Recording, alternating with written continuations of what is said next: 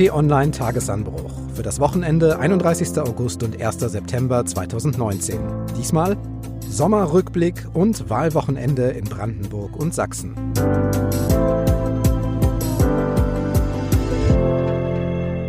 Hallo, willkommen im Wochenende und willkommen zurück nach der Sommerpause, auch wenn es sich ja in diesen Tagen noch ein bisschen wie mitten im Sommer anfühlt. Ich bin Marc Krüger, freue mich, dass T-Online-Chefredakteur Florian Harms wieder da ist. Hallo Florian. Hallo und herzlich willkommen. Wie war dein Sommer? Großartig, habe es sehr genossen. Wie lange hält sich denn bei dir so ein bisschen diese Urlaubsfrische? Du schreibst ja schon seit ein paar Wochen wieder den Newsletter. Ah, so drei, vier Stunden. Okay. Thematisch, politisch war in diesem Sommer ja auch einiges los keine Spur eigentlich vom Sommerloch. Und deshalb ein Vorschlag, Florian. Normalerweise blicken wir ja am Wochenende auf das Wichtigste der Woche zurück und ganz kurz voraus. Was hältst du davon, wenn wir diesmal auf besondere wichtige Themen aus dem Sommer blicken, die bis heute eine Rolle spielen? Ja, das können wir gerne machen. Okay, dann lass uns mal bei unserer akustischen Sommertour hiermit anfangen. Mr. President um, and honorable members of this parliament, I feel so honored and I'm overwhelmed. And I thank you for the trust you placed in me. Mhm. Wer war's? Ursula von der Leyen. Ganz genau. Anfang Juli als Überraschungskandidatin für den Posten als neue EU-Kommissionspräsidentin vorgeschlagen und Mitte Juli dann auch vom EU-Parlament in Straßburg gewählt mit 383 Stimmen. Das sind gerade mal neun mehr gewesen, als sie gebraucht hat. Knappes Ding also. Die Diskussion war ja, ist das okay so? Denn es gab im Europawahlkampf diese Spitzenkandidaten, du erinnerst dich, allen voran Manfred Weber und Franz Timmermans. Die Staats- und Regierungschefs konnten sich dann im Europäischen Rat auf keinen von beiden einigen. Also nun die Kompromisskandidatin aus dem Hinterzimmer und die ist es auch geworden. Okay? Also ganz wichtig, rein formal okay. Mhm. Ja, das geht so, das funktioniert so. Natürlich unter den Gesichtspunkten, dass man Europa demokratischer und transparenter machen möchte, ist das schwierig gewesen und hat auch viele Leute, viele Bürger frustriert die nämlich gedacht hatten, sie geben ihre Stimme einem Spitzenkandidaten und der wird das dann auch. Hm. Aber man muss ja Politik und gerade europäische Politik auch vom Ende her denken. Äh, was wird denn damit bezweckt? Was wird umgesetzt? Und äh, wie sich Frau von der Leyen dort jetzt schlägt, wie sie jetzt anfängt, ihr Team aufzubauen, finde ich das offen gestanden nicht schlecht. Also ich denke schon, dass sie vieles bewirken kann. Den Posten tritt sie ja an als EU-Kommissionspräsidentin erst am 1. November, aber sie hat schon mal ihr Büro in Brüssel bezogen, sie hat mit dem Twittern angefangen, das ist ja auch wichtig dieser Tage, und sie hat ein ganz grobes Programm vorgestellt. Mehr Klimaschutz, Gerechtigkeit, bessere Flüchtlingspolitik, mehr Digitalisierung, faire Steuern. Aber was kann sie davon jetzt tatsächlich schon umsetzen? Das wird jetzt in den Verhandlungen stehen. Und sie muss das natürlich mit den Staats- und Regierungschefs ausdealen und auch mit dem Europaparlament. Das sind viele Spiegelstriche in einem Programm, das durchaus ambitioniert ist, wo man dann sehen muss, was sie durchbekommt. Viel entscheidender ist aber, glaube ich, dass Frau von der Leyen es schaffen muss, mit ihrer Kommission Europa wieder eine neue Vision einzuhauchen. Also nicht nur den Staats- und Regierungschefs, sondern auch den Bürgerinnen und Bürgern klarzumachen, was dieser Kontinent in einer globalisierten, digitalisierten Welt denn leisten soll. Wofür steht Europa? Und da muss einiges geschehen. Okay, wir bleiben ein bisschen beim Themenkomplex von der Leyen. So wahr mir Gott helfe. Auch eine Überraschung des Sommers? Ja, Frau Kramp-Karrenbauer ist jetzt Verteidigungsministerin. Genau. Anfang Juli hatte nämlich die CDU-Parteichefin Annegret Kramp-Karrenbauer noch gesagt, ich zitiere mal, ich habe mich bewusst entschieden, aus einem Staatsamt in ein Parteiamt zu wechseln. Es gibt in der CDU viel zu tun. Das war also die Absage daran, in die Bundesregierung zu wechseln. Drei Wochen später, dann legt sie, wir haben es gehört, ihren Amtseid als Bundesverteidigungsministerin und Nachfolgerin von Ursula von der Leyen ab. Ja, das war, denke ich, eine taktische Entscheidung. Sie hat festgestellt, dass sie das Renommee, den Einfluss, die Strahlkraft, die sie sich erhofft hat als CDU-Vorsitzende, ohne ein Amt in der Bundesregierung nicht bekommt.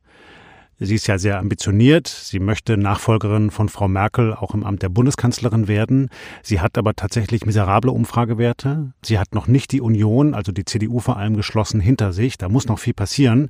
Und insofern war das jetzt so eine Art Ausweg. Ähm, sie wird jetzt versuchen, sich eben im Ministeramt stärker zu profilieren.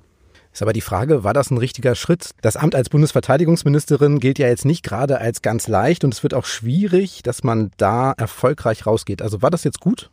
Also das ist völlig richtig. Ich glaube, es kann so oder so kommen. Wenn wir mal zurückdenken, dann gab es viele Verteidigungsminister und ja auch Frau von der Leyen, die sehr umstritten gewesen sind, die mit riesengroßen Problemen in diesem Ministerium zu kämpfen hatten. Wir haben auch hier im Audio-Tagesanbruch mehrfach darüber gesprochen. Auf der anderen Seite Denken wir doch auch mal zurück an so jemanden wie den Minister Guttenberg. Mhm. Vor seiner Plagiatsaffäre war er außerordentlich beliebt und hat es eben auch geschafft, durchaus auch durch Publicity, trächtige Auftritte in Afghanistan oder an anderen Bundeswehrstützpunkten viele Menschen für dieses Amt zu interessieren und sich damit auch ein Renommee zu erarbeiten. Und ich glaube, ein Stück weit wird Frau Kramp-Karrenbauer das auch versuchen.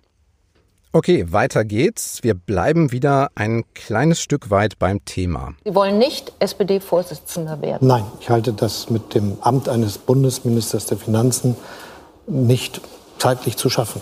Also da muss man ja auch irgendwann mal sagen, man kann ja ein Politikdarsteller sein und sagt, ich mache das Amt und das Amt und in Wahrheit macht man gar nichts.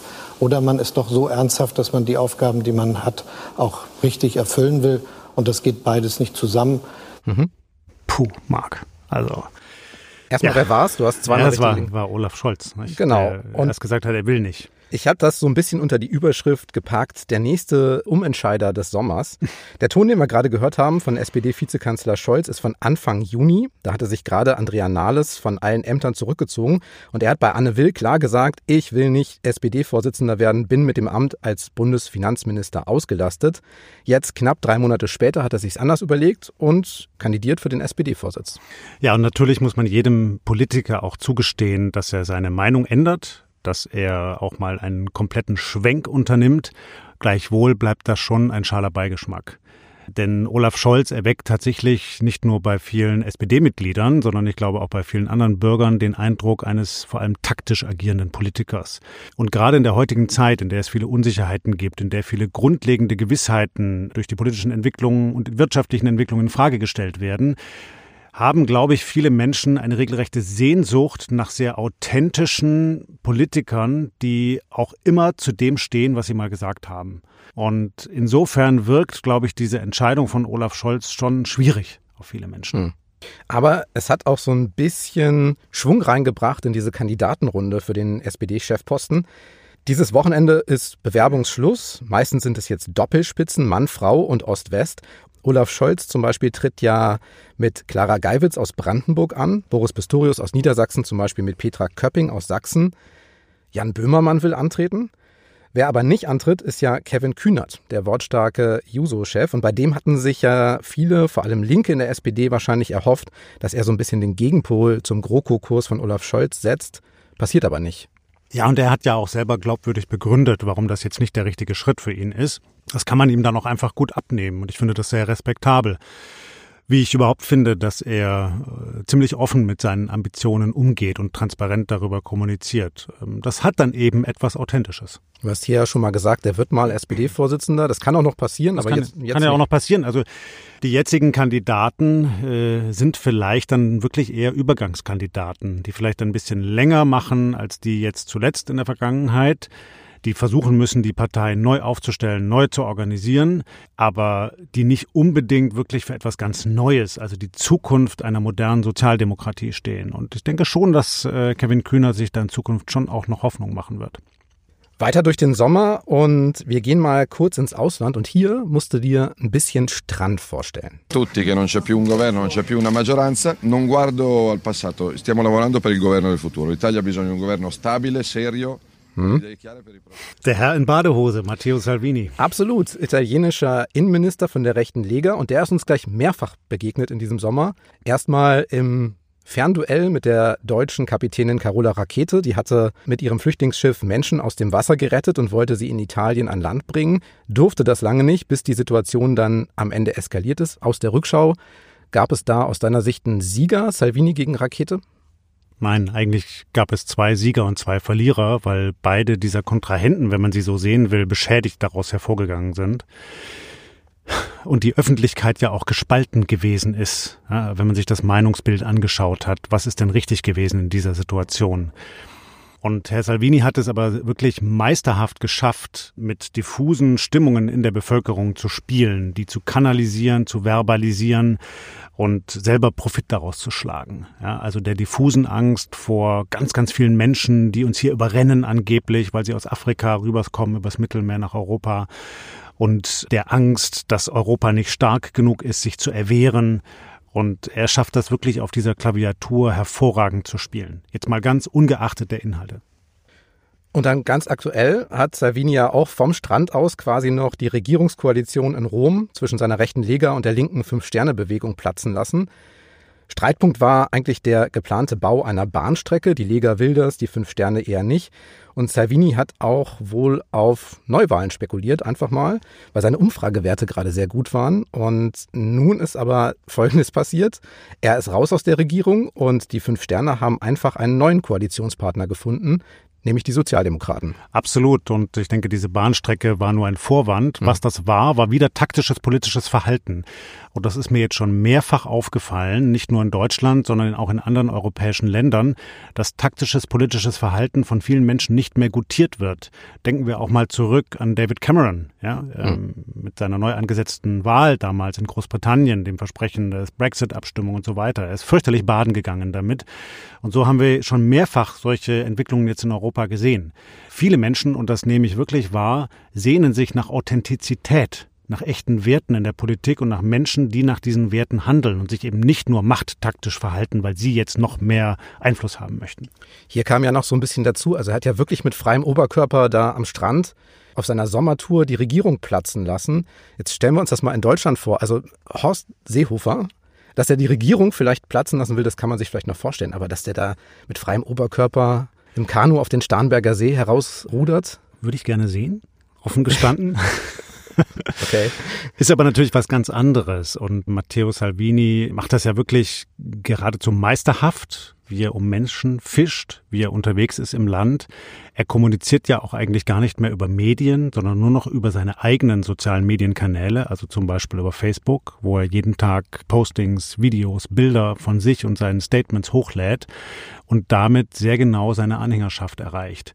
Und dazu gehört auch, dass er sich inszeniert als starker Mann, auch ein bisschen als Show-wie, ja, er kokettiert ja damit, und dass er da zu den Menschen geht, wo sie sich eben gerade aufhalten. Und zu diesem Zeitpunkt herrschte in Italien Hochsommer, alle waren am Strand und er hat ja in Norditalien viele Anhänger, im Süden noch nicht so. Deshalb ist er dahin gefahren, um die Leute hinter sich zu scharen. Aber Stand jetzt, er ist kein Innenminister mehr, sieht auch gerade nicht danach aus, dass er überhaupt noch der nächsten Regierung angehören wird. Also schwierig. Ja, aber wir müssen mal sehen, wie das weitergeht. Ja, weil es ist ja nicht so, dass das jetzt eine Liebesheirat gewesen ist zwischen den fünf Sternen und den Sozialdemokraten, sondern äh, das ist echt schwer. Die haben sich irgendwie zusammengerauft, aber da gibt es große, große Widersprüche auch persönlichen Streit zwischen den Protagonisten, gar nicht nur denen, die jetzt die Ämter ausüben, sondern auch im Hintergrund, also zum Beispiel Matteo Renzi, der bei den Sozialdemokraten die Strippen zieht. Wer das alles zusammenhält, ist ein Stück weit der Staatspräsident. äh, Herr Mattarella, ja, der eine sehr große Autorität hat als Verfassungsrechtler, den viele Menschen sehr positiv sehen. Er hat jetzt die Aufgabe, irgendwie zu versuchen, diese Regierung da durchzulotsen. Gut, letzte Station würde ich sagen im Rückblick. I will continue to do all I can to serve the national interest and play my part in making our United Kingdom a great country with a great future, a country that truly works for everyone. So, die haben wir öfter gehört. Theresa May. Genau, berühmte letzte Worte, würde ich sagen. Theresa May ist Geschichte. Boris Johnson ist neuer Premier in Großbritannien, gewählt mehrheitlich von den Mitgliedern der konservativen Partei. Und er liegt auch gleich ziemlich los, muss man sagen. Schickt das Parlament mit Billigung der Queen in eine Zwangspause. Und zwar so, dass sehr wenig Zeit bleiben wird zwischen einem sehr entscheidenden EU-Gipfel Mitte Oktober und dem angepeilten Brexit-Datum, dem neuen angepeilten Brexit-Datum am 31. Oktober. Und auch das ist wieder taktisches Verhalten natürlich, weil er seine Linie durchziehen möchte. Es gibt da in meinen Augen ein einerseits und ein andererseits. Einerseits hat das britische Parlament es eben bislang nicht geschafft, sich klar für eine Linie in der Brexit-Frage zu entscheiden. Das haben wir unter Frau May gesehen. Jetzt kommt jemand wie Johnson und sagt, ich schaffe das jetzt, ich durchschlage den gordischen Knoten und es ist ja verfassungsrechtlich möglich, so zu handeln, wie er es getan hat. Die Queen musste das auch abnicken und insofern kann man ihm jetzt nicht den Vorwurf machen, dass er sich illegitim verhält. Zugleich hebelt er aber genau dieses Forum aus, das eigentlich die wichtigste Autorität hat bei dieser ganzen Brexit-Frage. Das ist das Parlament, das ist nicht die Regierung. Und das kann ihm, glaube ich, und der gesamten Regierung noch gehörig auf die Füße fallen. Und wir haben ja jetzt gesehen, wie die Stimmung sich in Großbritannien entwickelt. Sehr viele Menschen sind sehr aufgebracht. Ich bin da auch ein bisschen hin und her gerissen, weil ähm, wir haben so oft drüber gesprochen, auch über diese Deadlines, wo wir gedacht haben, da muss doch jetzt mal und dann ist die Deadline wieder gerissen worden. Wir haben über das Parlament gesprochen, das eigentlich immer nur Nein gesagt hat. Und die Frage ist, ist es jetzt tatsächlich schlecht, wenn einer mal sagt, wir machen das jetzt einfach, wir, wir gehen mal geradeaus und alles, was sich in den Weg stellt, das räumen wir beiseite. Ja, das ist eben dann das Schwierige. Also die, man muss dazu wissen, dass die Position des britischen Premierministers nicht mehr so stark ist wie noch vor 2011, wo er noch das Parlament selbst auflösen konnte. Und das, was wir jetzt gesehen haben, diese Blockadehaltung, den Stillstand, hat auch damit zu tun, dass es eben keinen Ausweg gegeben hat vor der Sommerpause und dass Frau May immer wieder versucht hat, ihren Plan durchzubringen und es immer wieder abgelehnt worden ist. Und das hätte ja auch jetzt noch so Jahre weitergehen können bis man dann eben äh, wirklich in ein, eine totale Schieflage hineinläuft. Insofern gibt es ein gewisses Verständnis für diese Handlung von Boris Johnson und auf der anderen Seite spaltet er das Land damit eben weiter, weil er eben die entscheidende Institution dort, wo die widerstreitenden Interessen des Volkes diskutiert werden müssen, mal eben ausgehebelt hat in dieser entscheidenden historischen Situation. Das ist hochproblematisch.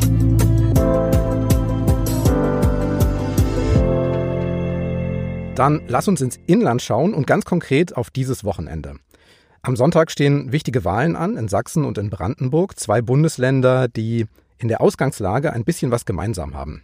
Es gibt nämlich jeweils eine seit der Wende unangefochtene starke Regierungspartei. In Sachsen ist das die CDU, in Brandenburg die SPD. Und beide haben momentan in der AfD eine Konkurrenz auf Augenhöhe. Also in letzten Umfragen jeweils entweder gleich auf oder nur ganz knapp hinten dran. In beiden Bundesländern gibt es starke ländliche Räume. In beiden ist Braunkohle ein Thema, vor allem in der Lausitz. Und in beiden Ländern haben die Regierungsparteien im Vergleich zur letzten Wahl 2014 ordentlich an Zustimmung eingebüßt. Und zwar so, dass es wahrscheinlich nicht mehr fürs Weitermachen reichen wird. SPD und Linke haben in Brandenburg keine Mehrheit momentan, CDU und SPD in Sachsen auch nicht. Obwohl, sag ich mal, die Kerndaten von Wirtschaft und Gesellschaft in beiden Ländern aus der Draufsicht nicht so schlecht sind. Wie kommt's? Die Antwort kann ich dir nicht in einem Satz geben, sondern es sind sicherlich ganz viele Erklärungen nötig.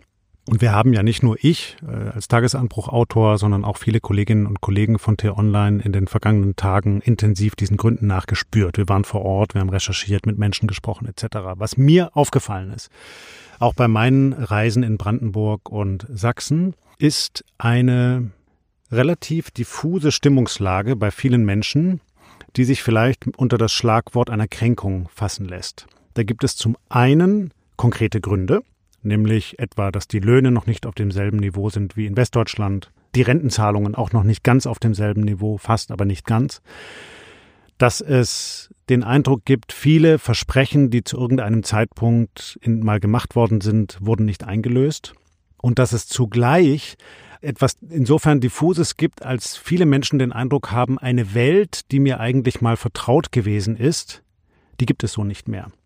Und das betrifft nicht nur Menschen, die selber noch die DDR erlebt haben, sondern interessanterweise auch Menschen, die eher in dieser Umbruchzeit groß geworden sind und dann den Eindruck hatten, die Zeit ist eigentlich über mich hinweggebraust und ich hatte gar keine Möglichkeit mehr, mich richtig einzubringen. Das ist interessant, weil ich bin auch im Sommer ein bisschen durch Brandenburg gefahren. Da hängen halt viele Plakate von der AfD, die genau darauf abspielen. Wände vollenden und so weiter. Also die haben das, diese Stimmung, die du beschreibst, offenbar sehr erfolgreich adressiert.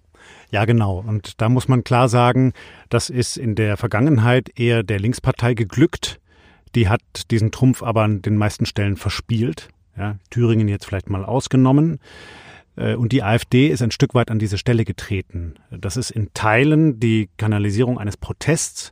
Das ist aber, glaube ich, auch eine große Sehnsucht nach einem, ja, ganz eigentlich positiv begründeten Sicherheits- und Heimatgefühl. Ich möchte mich sicher fühlen und beachtet und geachtet fühlen, da wo ich lebe. Ich möchte auch den Eindruck haben, dass ich gut integriert bin in die Gesellschaft. Und äh, das haben wir ja auch immer wieder gehört, das sagen auch immer wieder Menschen, Mensch, wenn jetzt die Flüchtlinge alle kommen, Wieso werden die jetzt denn erstmal integriert? Ich möchte erstmal voll integriert werden. Ich bin es doch noch gar nicht. Ich bin doch noch gar nicht richtig angekommen in diesem Land. Und das ist etwas, was, glaube ich, sehr viele Menschen umtreibt. Es gibt noch ein paar Gemeinsamkeiten. In den beiden Bundesländern Sachsen und Brandenburg wird nämlich auch spannend, ob die FDP es in den Landtag schafft. Die steht bei den letzten Vorwahlumfragen jeweils bei etwa 5 Prozent. Und in beiden Ländern haben auch die Grünen momentan Rekordergebnisse in den Umfragen, wobei man da immer bedenken muss, dass die Grünen im Osten sonst auch relativ schwach waren. Ja, und äh, natürlich dann eher in den Städten punkten können, also vielleicht zum Beispiel in Leipzig. So, mhm. Also das werden wir wahrscheinlich sehen. Im ländlichen Raum sieht das anders aus, auch weil die Grünen dort gar nicht so stark organisiert sind. Also die haben da nicht dieselben starken Strukturen mit Landesverbänden und Ortsverbänden etc. wie in Westdeutschland. Es ist ja sogar so, dass es in relativ vielen Regionen dort, also zum Beispiel in Brandenburg, du hast äh, das Braunkohlegebiet angesprochen, Dörfer gibt, in denen ist seit Jahren kein Politiker gewesen. Also unser Kollege Martin Trotz war gerade dort und hat eine Videoreportage gedreht und ich fand das sehr eindrucksvoll, kann man sich auf die online anschauen, was Menschen dann gesagt haben. Eben sinngemäß, um uns kümmert sich doch gar niemand mehr. Ja, es fährt kein Bus mehr, es gibt keine Infrastruktur mehr, ähm, Schulen gibt schon lang nicht mehr, Arbeit eigentlich irgendwie auch nicht mehr. Ich bekomme nur noch so ein bisschen Stütze vom Staat. Ich sehe aber im Fernsehen, dass andere Regionen florieren und dass dann auch noch Menschen von außen kommen und versorgt werden. Und diese diffuse Stimmungslage, die gibt es, glaube ich, bei relativ vielen Menschen. Dann lass uns doch mal ganz kurz noch reinzoomen. Fangen wir mal mit Brandenburg an. SPD-Ministerpräsident Dietmar Woidke ist da seit sechs Jahren im Amt. Sein CDU-Herausforderer heißt Ingo Senftleben. Der Kandidat der AfD ist Andreas Kalbitz und der gehört zum rechten sogenannten Flügel der Partei. Wojtko und Senftleben haben gesagt, dass sie mit der AfD nicht koalieren wollen. Es wird aber wohl ein Dreierbündnis am Ende brauchen. Und da gäbe es Rot-Rot-Grün oder es reicht für SPD, CDU und Grüne oder SPD, CDU und Linke. Und da wird es ja auch spannend. Ja, da wird es spannend und da kommen ganz neue Konstellationen in Frage. Ja. Brüche, da werden wir Dinge sehen, die wir so bislang im politischen System der Bundesrepublik nicht gesehen haben. Das ist auf der einen Seite eine riesige Herausforderung, auf der anderen Seite macht es das ja auch spannend. Was wirklich schwierig wäre, wenn tatsächlich die AfD die meisten Stimmen bekäme, aber dann den Regierungsauftrag nicht bekäme. Das hm. ist legitim, das geht im deutschen System, selbstverständlich. Aber ich glaube, es würde viele Bürger, die dann eben der AfD ihre Stimme gegeben hätten, noch stärker frustrieren. Auf der anderen Seite muss man sagen, es gibt ja ganz unterschiedliche Strömungen in der AfD, aber dieser Flügel, der wirklich rechtsextrem ist, von dem du gerade gesprochen hast, der wird immer stärker und ist gerade jetzt in den vergangenen Monaten sehr erstarkt. Und Herr Kalbitz, also der Spitzenkandidat der AfD in Brandenburg, gehört da dazu. Und es gab gerade jetzt äh, Ende letzter Woche nochmal eine Enthüllung, dass er sich eben auch wirklich auf Veranstaltungen von Rechtsextremen, von Neonazis rumgetrieben hat. Und zwar über einen längeren Zeitraum immer wieder, ja. ja. Lass uns noch mal kurz nach Sachsen gucken. Michael Kretschmer von der CDU regiert erst seit 2017, hat den Posten von Stanislav Tillich übernommen. Der Spitzenkandidat der AfD heißt Jörg Urban, der kommt aus Dresden. Und seine Partei hatte auch noch damit zu kämpfen, dass nur 30 Kandidaten von 61 Aufgestellten zugelassen wurden, weil eben der Landeswahlausschuss Unregelmäßigkeiten bei der Aufstellung gesehen hatte. Sowas könnte ja auch Anhänger oder auch Unentschlossene zusätzlich motivieren, AfD zu wählen. Ja, möglicherweise, weil es ja auch eine breite Berichterstattung darüber gab. Und da muss man aber auch einfach sagen, das ist einfach etwas, was die Partei verbockt hat. Ja, und also da kann man jetzt nicht sagen, die würden künstlich klein gehalten oder mit Absicht klein gehalten von den Behörden. Das ist auch ein Stück weit normal bei einer relativ jungen Partei. Es gab auch bei anderen jungen Parteien, wie damals bei den Grünen, immer mal wieder Verfahrensfehler. Äh, aber es müssen sich eben alle Parteien an die Regeln halten in Deutschland. Also unterm Strich, die AfD wird aller Voraussicht nach in beiden Bundesländern sehr stark, hat aber keine realistische Chance, das muss man auch sagen, zu regieren. Das haben die anderen Parteien ausgeschlossen, aber wir haben es schon kurz angesprochen, dafür gibt es möglicherweise völlig neue Bündnisse, Dreier- oder sogar Vierer-Konstellationen. Bringt das jetzt Schwung? Das bringt Schwung und die Wahlen in Brandenburg und Sachsen werden das politische System in Deutschland durcheinander wirbeln. Wir werden ab dem Sonntagabend 18 Uhr eine andere Politik in Deutschland sehen. Das ist auf der einen Seite eine Herausforderung und auf der anderen Seite ungemein spannend.